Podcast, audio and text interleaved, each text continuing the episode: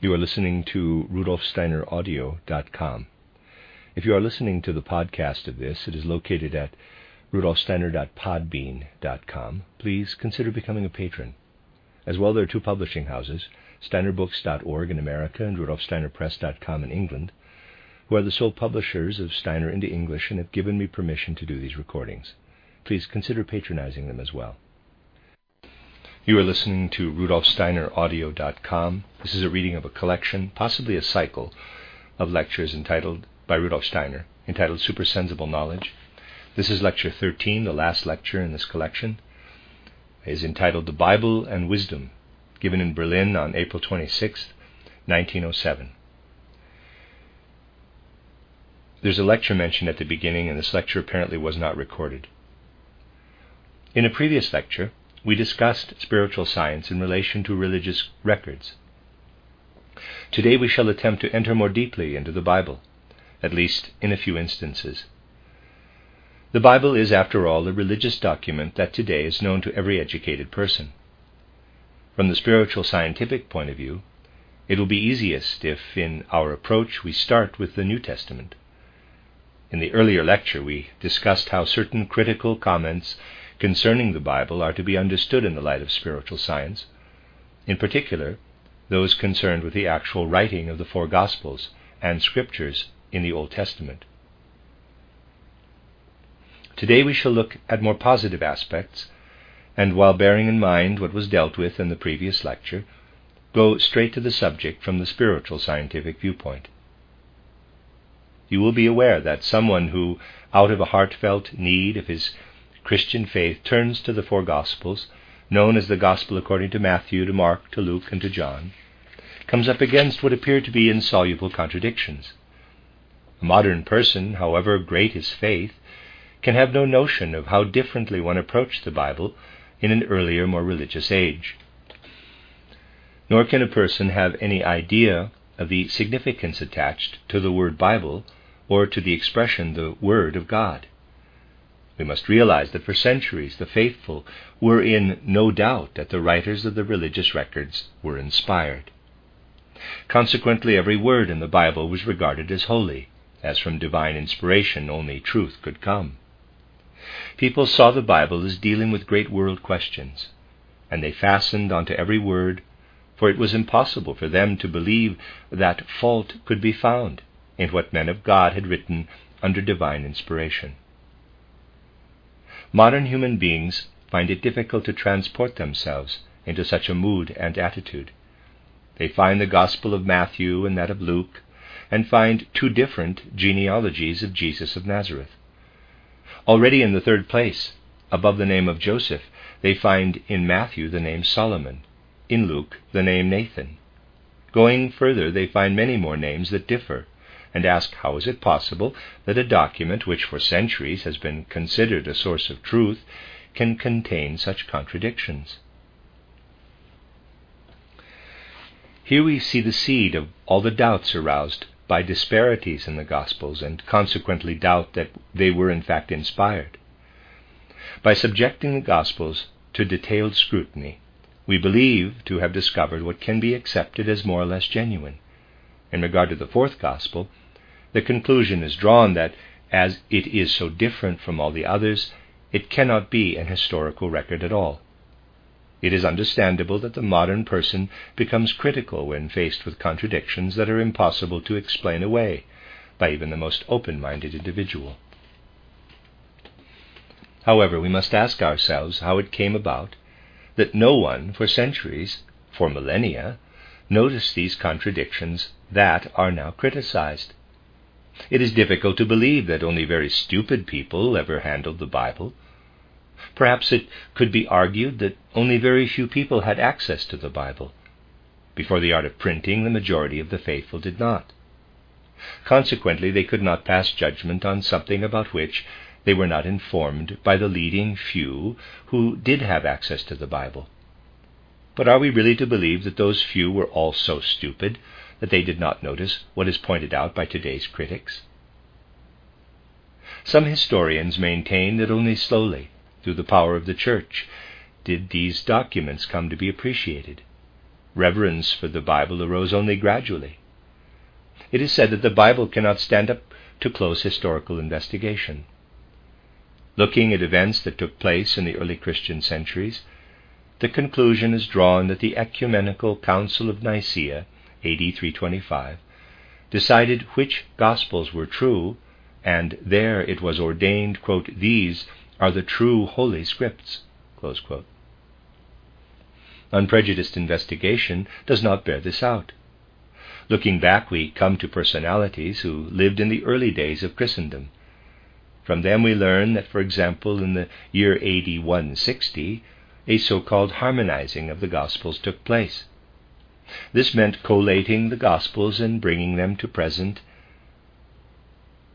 and bringing them to present a uniform picture, a procedure that was later repeated.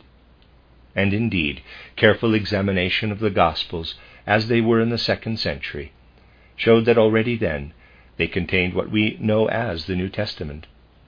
We find that the early church fathers, in particular, spoke with the deepest reverence about the Bible, which suggests that they certainly had the belief that the Bible had been inspired by a higher spiritual source.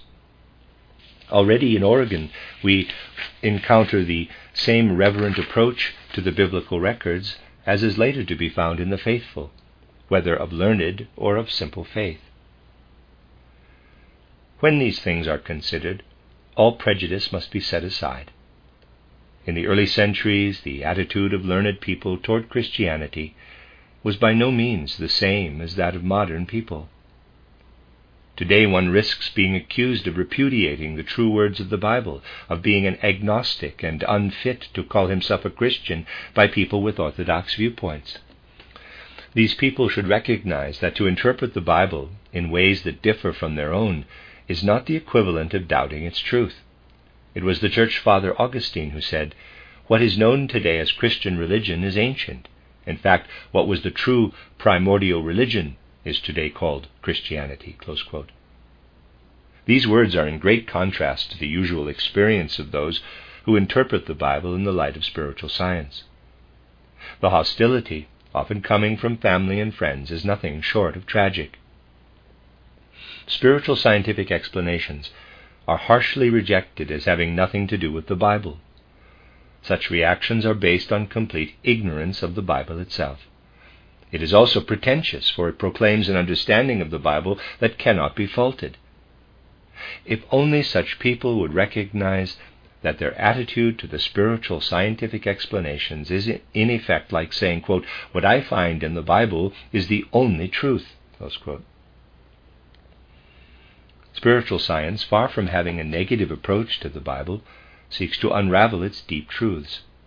The main concern is that these religious records, should be properly understood. Those who simply find it more comfortable to remain within views to which they have become accustomed are not in a position to oppose spiritual science. Rejection of true explanations is often based on deep seated hostility, though sometimes it is simply too much effort to learn something new. No Christian with any understanding of a certain passage from the Sermon on the Mount, often quoted by me, could maintain that attitude. The passage, when rightly translated, reads, quote, Blessed are those who are beggars of the Spirit, for within themselves they shall find the kingdom of heaven. No words could better or more beautifully express the inner feeling and disposition of the spiritual scientist than this passage from the Sermon on the Mount. What do we mean by the inner disposition of the spiritual scientist?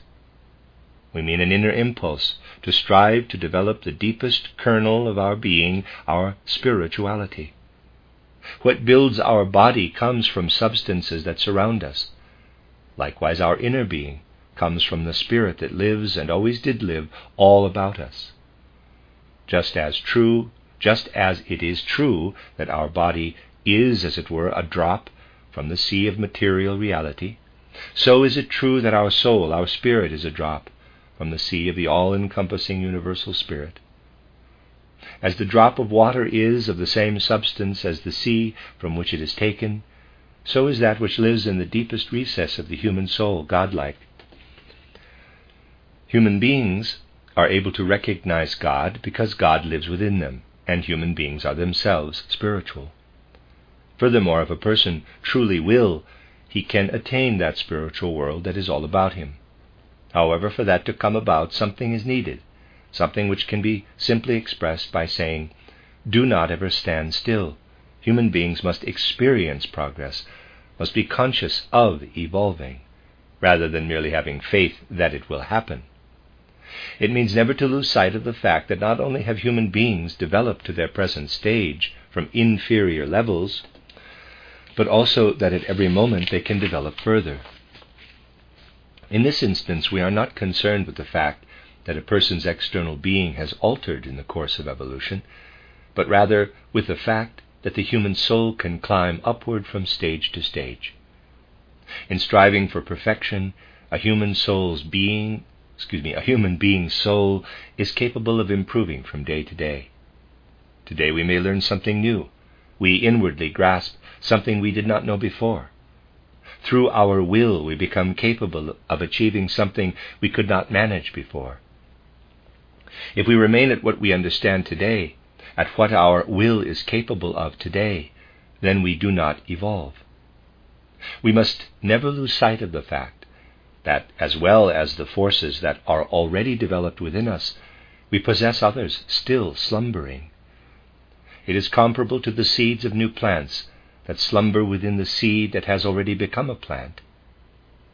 If we never forget that we possess such forces, our will grows stronger. It reaches higher stages of development, and we become aware that our soul begins to evolve spiritual eyes and ears. We must not think of this as something trivial, but recognize that the development of the human soul and spirit is of universal significance. When we see in the physical world a relationship between animal forms and the noble human form, it does not justify the assumption that a person has developed from the animal, even if natural science has established that as regards the physical structure, there is greater similarity between the lowest developed human being and the highest developed ape than between the lowest and highest developed ape. This observation, however, led natural science to regard human beings as having descended from the ape. The famous natural scientist Thomas Henry Huxley wrote about it as a great heresy in 1859. This view influenced practically everything he wrote. However, those who recognize spiritual development say, granted that man, in regard to his external bodily form, is closer to the highest evolved ape than the latter to the lowest of its own species, it is equally true that a human being who has reached a certain stage in spiritual development is further from the lowest developed human being than the latter from the highest evolved animal. When evolution is followed through, the higher stages are seen to continue up into spiritual realms, where what is described by spiritual science takes place, and which to spiritual sight is as much a reality as physical evolution is to physical sight. Spiritual knowledge has always existed. Natural science today only acknowledges an evolution that starts with the lowest animal form and continues up to that of man. Spiritual science is in full agreement with that evolution.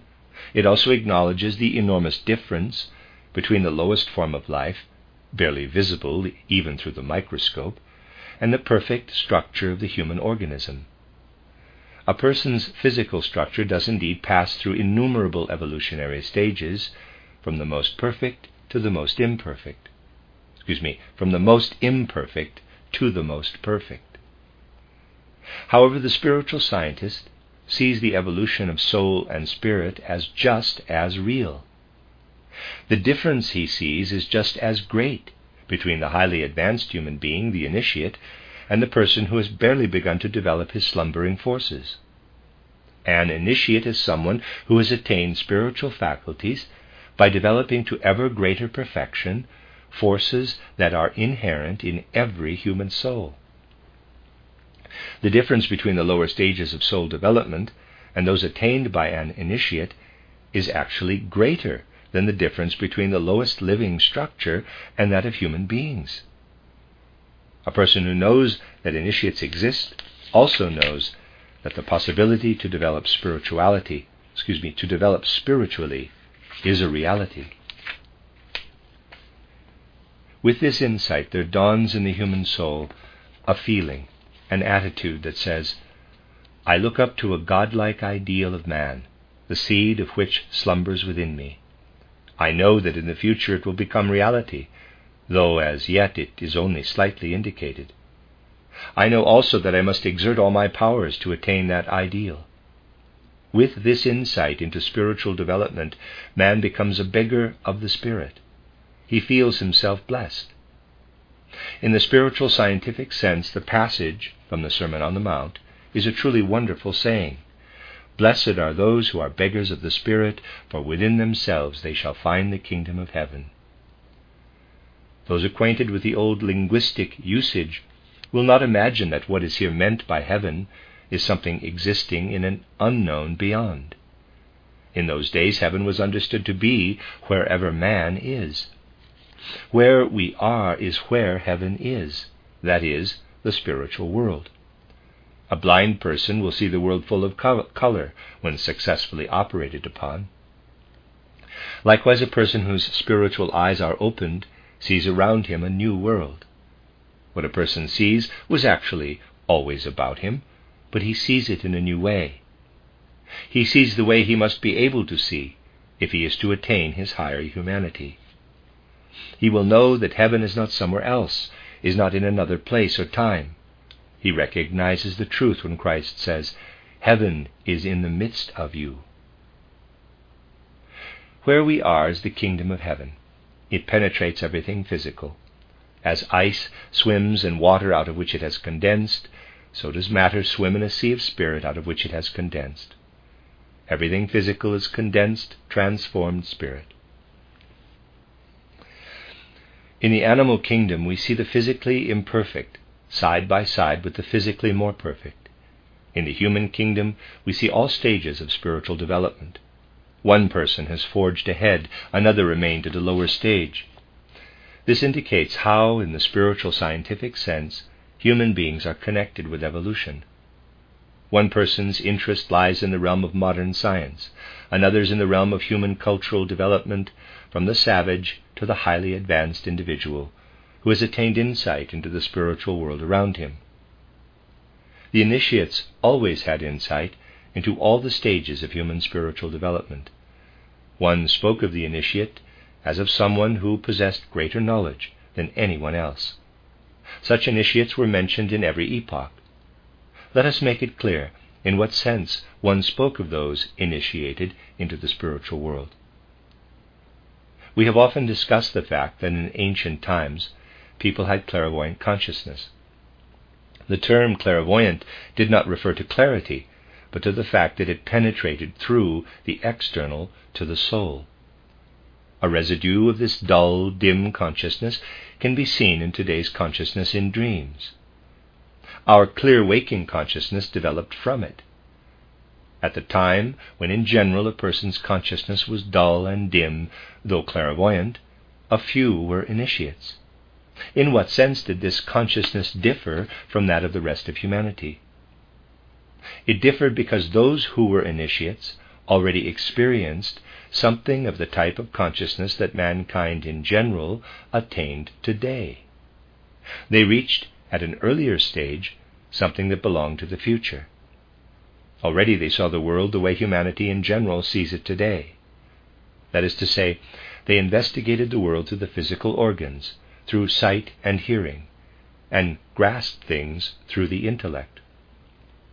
That is the sense in which they were initiates. An initiate attained ahead of time something that belonged to the future. There are also initiates today who have already developed the higher clairvoyant consciousness, that is, the higher perception that mankind in general will possess in the future. The initiate was looked up to in ancient times by those who understood. They said to themselves, The initiate's outlook, his understanding of the world, is the outlook and understanding all human beings will possess in the future. He is the embodiment of a future ideal. Through what he is, is revealed what we shall become. In the course of time, the initiate will lead a great number of human beings to attain what he has attained. In this sense, the initiate was a prophet or a messiah. He was also called a firstborn. But those to be initiated had to pass through many stages. Before the stage of initiation was attained, many different degrees of learning and schooling of the will must be passed through. As a plant must go through many stages from root through leaf and blossom before bearing fruit, so a human being strove upward in stages of ever greater insight, till finally the pupil became an initiate. He attained progress by going through certain schooling that anyone can adopt. Those who deny that such a schooling is possible do so out of ignorance. They have as yet not discovered that through schooling a person's spiritual eyes and ears can be opened so that he attains a higher kind of perception. It is the task of spiritual science to provide knowledge of such schooling. In my book, Knowledge of the Higher Worlds and Its Attainment, you will find this subject is dealt with in great detail. There are many reasons why this knowledge is essential in our time. I will mention just one. It is a tragedy that because human intellect and reasoning power have progressed too far, he is no longer able to believe in the ancient religious records. He no longer experiences them as the embodiment of the words of God. The fact that the human soul no longer receives the ancient knowledge causes it torment and depression. What is needed is the knowledge presented in a new form, and this is what spiritual science wishes to provide. Those who are initiates today are able, as were initiates in ancient times, to foresee humanity's future evolution. However, human development must follow certain rules. Just as one must adopt a definite method if one wishes to become an astronomer, likewise must a certain method be adopted if one is to develop spiritually. No one should wish to attempt to do so without guidance. That would be like wishing to become a mathematician without consulting any authority. Someone needs show the way, but no other kind of authority is required, and it is nonsense to talk about blind faith and dependence in relation to spiritual science. Throughout the millennia, right back to antiquity, there were always books in existence, or rather not actual books, but traditions handed down by word of mouth of the rules of initiation. These rules were not permitted to be written down.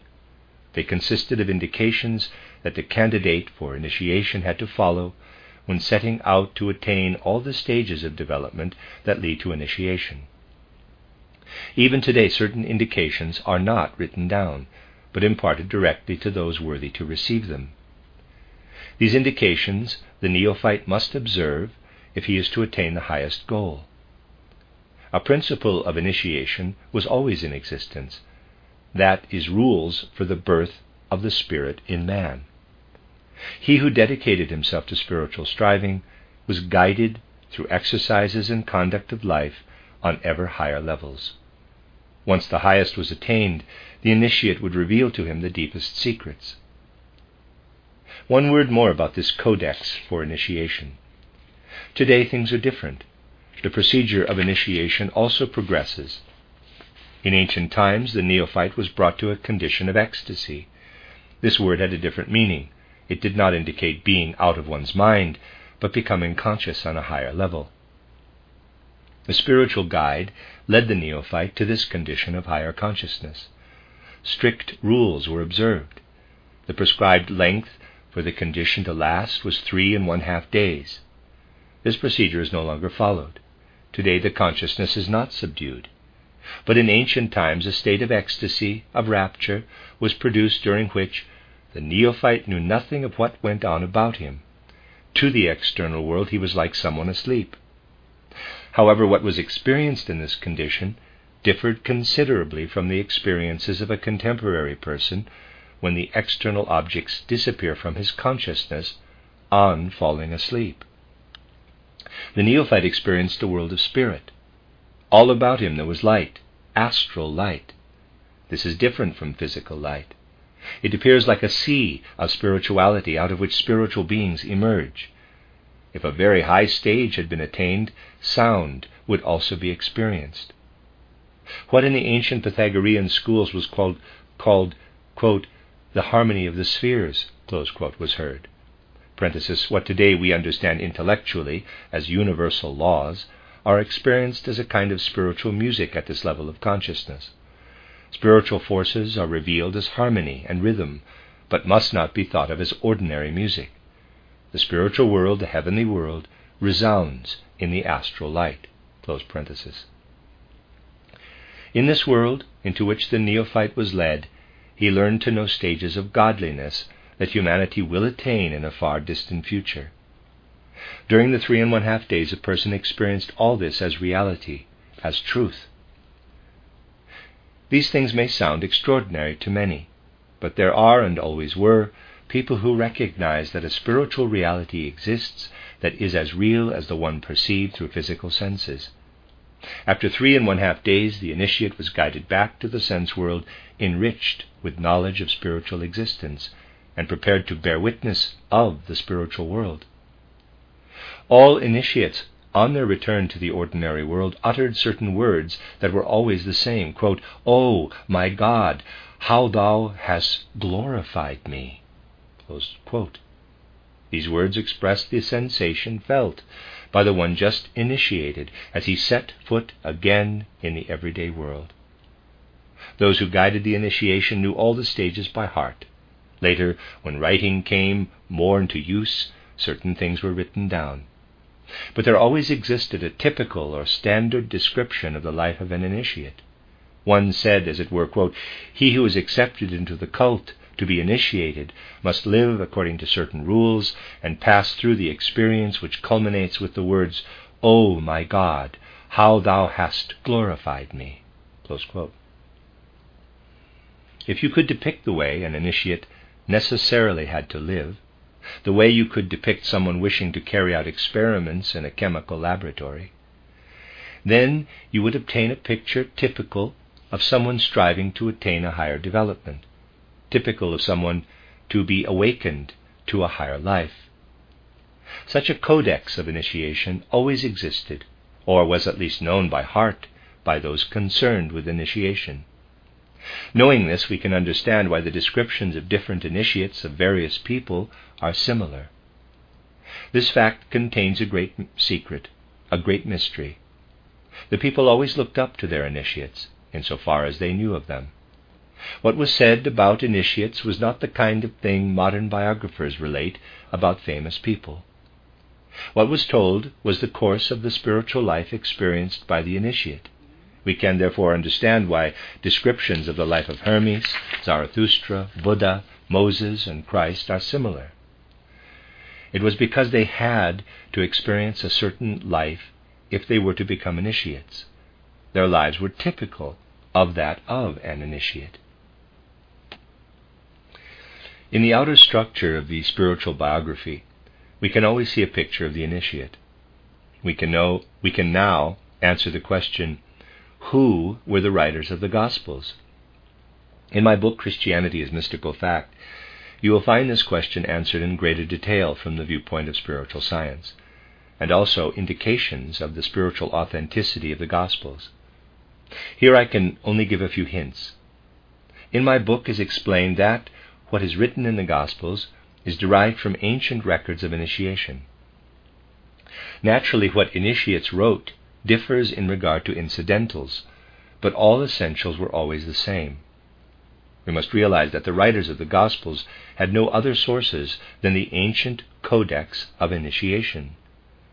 When we look into the details, we recognize in the Gospels different forms of initiation.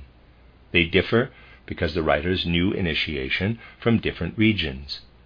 This we shall understand when we consider how the writers of the Gospels were connected with Christ. The best way to form an idea of this connection is to think of the significant words at the beginning of the Apocalypse. The one who dictates the content of John is named, quote, the first and the last, the Alpha and the Omega.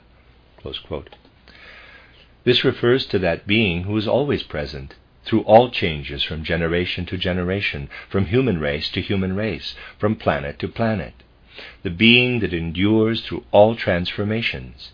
We call this being God, of whom a particle lives within each of us. Then we sense our relationship to this Alpha and Omega. Indeed, we recognize it as the ultimate ideal, the ultimate goal of striving human beings. At this point, we must remind ourselves of a forgotten custom. Nowadays, names are bestowed more or less haphazardly. We do not feel any real connection between a person and his name. The further back we go in human history, the greater the importance and significance of the name. Certain rules were observed when a name was given. Even not so very long ago, it was the custom to consult the calendar and give the newly born the name mentioned on the day of its birth. It was assumed that the child had sought to be born on the day that bore that name. When someone attained initiation, he was given a new name, an initiation name, that expressed a person's innermost nature, expressed what the spiritual leader had recognized to be his significance to the world. As you know, we find in the New Testament many sayings attributed to Jesus. Their deeper meaning can be understood only if approached from the viewpoint of initiation and understanding of the significance of bestowing names. For example, if someone had reached an as yet not so high level spiritually, and one wished to give him a corresponding name, it would be one that expressed characteristics of the astral body.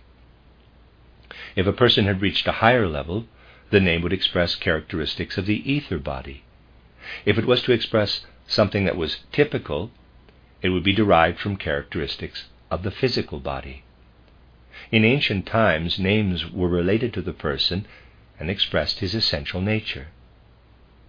You will remember that in the Gospels, Jesus often described what he is in words that refer back to the word I, capital. This you find particularly in the Gospel according to John. We must now bear in mind that we distinguish four members in a person's being physical body, ether body, astral body, and the I. The I will increase more and more. It is inherent in a person's I to develop toward initiation. In undeveloped people, it is imperfect. In the initiate, perfect and powerful. You will now understand from the way names were given that Christ did not refer to himself as an ordinary human being with an ordinary human I. In John's Gospel, he often indicates that he is identical with the I am, as in the sentence, I and the Father are one. He describes himself as identical with the human being's deepest nature. This he does because he is the eternal, the Christ, the Alpha and Omega. Those who lived at the time of Christ saw him as a divine being who carried about him a physical body a being in whom the spirit is the all important, whereas in human beings the physical is the all important. For human beings, the outstanding characteristic was expressed in the name. When we ponder this, we find that it opens the door to many of the mysteries contained in the Bible. We shall understand what it means when Moses stands before Jehovah as messenger and asks, Whom shall I tell the people has sent me? And we hear the significant words, Tell the people that the I am sent thee. What does Jehovah refer to? He points to the deepest and most significant aspect of a person's being, to that which lies deeply hidden in every human soul, to the human's I. We find that when we come to this fourth member, then the I is a name we must bestow on ourselves. The godlike within human beings must speak. It begins to speak in what appears to live in human beings as a mere point, as a tiny insignificant seed, which can, however, develop to infinite greatness. It is this aspect of a person's being that gave Moses his task and said, Tell them that the I am sent thee. A divine seed lies within every human soul, enveloped in the physical, etheric, and astral bodies. It appears as a mere point to which we say, I am. But this member of our being, which appears so insignificant, will become by far the most important. The essence of the human being tells Moses, quote, I am the I am. This illustrates the significance connected with the giving of a name.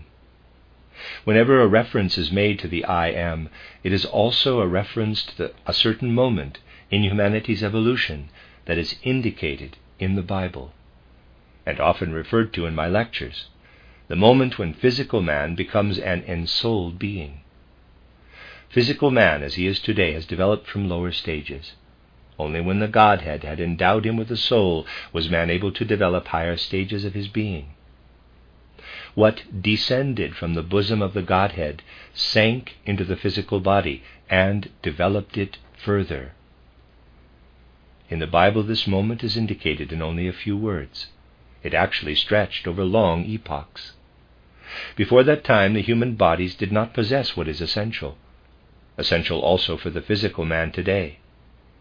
If the I is to develop, the ability to breathe through lungs. Let me read that sentence again. Before that time, the human bodies did not possess what is essential, essential also for physical man today, if the I is to develop, the ability to breathe through lungs. A human being's physical ancestors did not originally breathe through lungs, which only developed in the course of time from a bladder like organ. The human being could receive a soul only when he had learned to breathe through lungs. If this whole event is summed up in one sentence, you have the saying in the Bible, and the Lord God breathed into his nostrils the breath of life, and man became a living soul. In regard to the name Jehovah, we find that it means something like blowing or rushing wind. The word Yahweh expresses the inrush of breath with which the Spirit, the I, drew into man. The physical breath enabled man to receive his soul. Therefore, in the name Yahweh is expressed the nature of the inrushing breath with which the I am the I am poured part of its being into human beings. What we are told in the Bible truly represents a world event depicting the entry into a human being of the eternal aspect of his nature. Whether we think of man as he is today or as he was thousands of years ago, the nature of, quote, the being of the I, quote, German Ich-Wesen, always was. Think of the highest revelation of this eternal I, when all external aspects are irrelevant Think of a human being in whom can be recognized the most inward nature of the eternal I in all its greatness and might, and you have an idea how the first followers of Christ saw him. What in ancient time was revealed on earth only as a spark was revealed in Jesus of Nazareth in its highest glory. He was the greatest initiate because he was the most godly, so that he could say, Before Abraham was, I was. He incorporated that which existed before Abraham, Isaac, and Jacob. He is that to which striving mankind looks up at as the greatest ideal. They are those mentioned in the Sermon on the Mount as Blessed are those who are beggars of the Spirit, for within themselves they shall find the kingdom of heaven. These words applied to the followers of Christ. But how could they give a description of the life of the highest God incarnated? What description would be worthy of him? Only the one that was contained in the canon of initiation, describing the rules of initiation. It was described the way the one to be initiated must, from stage to stage, pass through certain experiences which culminated in the words, O my God, how thou hast glorified me.